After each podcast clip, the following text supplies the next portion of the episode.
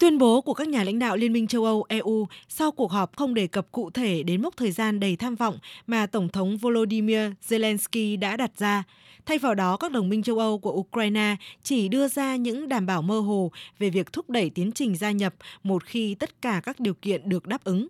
Chủ tịch Ủy ban châu Âu Ursula von der Leyen nhấn mạnh.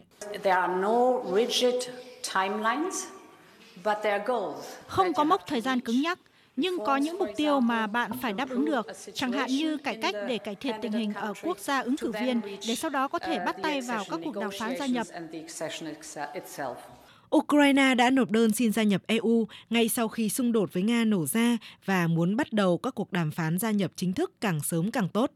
Trước đó, phát biểu sau các cuộc đàm phán riêng rẽ với bà Ursula von der Leyen và các thành viên của Ủy ban châu Âu, Tổng thống Volodymyr Zelensky đã tuyên bố Ukraine xứng đáng có thể bắt đầu các cuộc đàm phán chính thức về tư cách thành viên EU trong năm nay. Kết quả cụ thể đạt được ngày hôm nay là gì? Đó là Ukraine có thể bắt đầu đàm phán gia nhập Liên minh châu Âu trong năm nay, rằng phải tăng cường hỗ trợ quốc phòng cho Ukraine và gia tăng áp lực đối với Nga, trong đó có áp lực trừng phạt.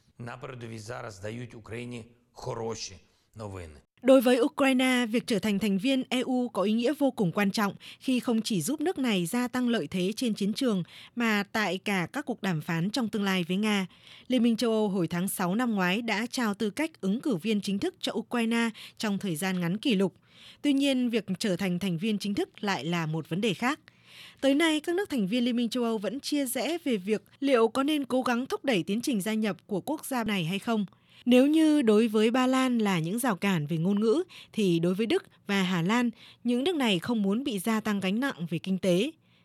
Với GDP bình quân đầu người ở mức 3.727 đô la mỗi người trước giai đoạn xung đột, tốc độ tăng trưởng của Ukraine chưa bằng một nửa so với quốc gia nghèo nhất của Liên minh châu Âu là Bulgaria.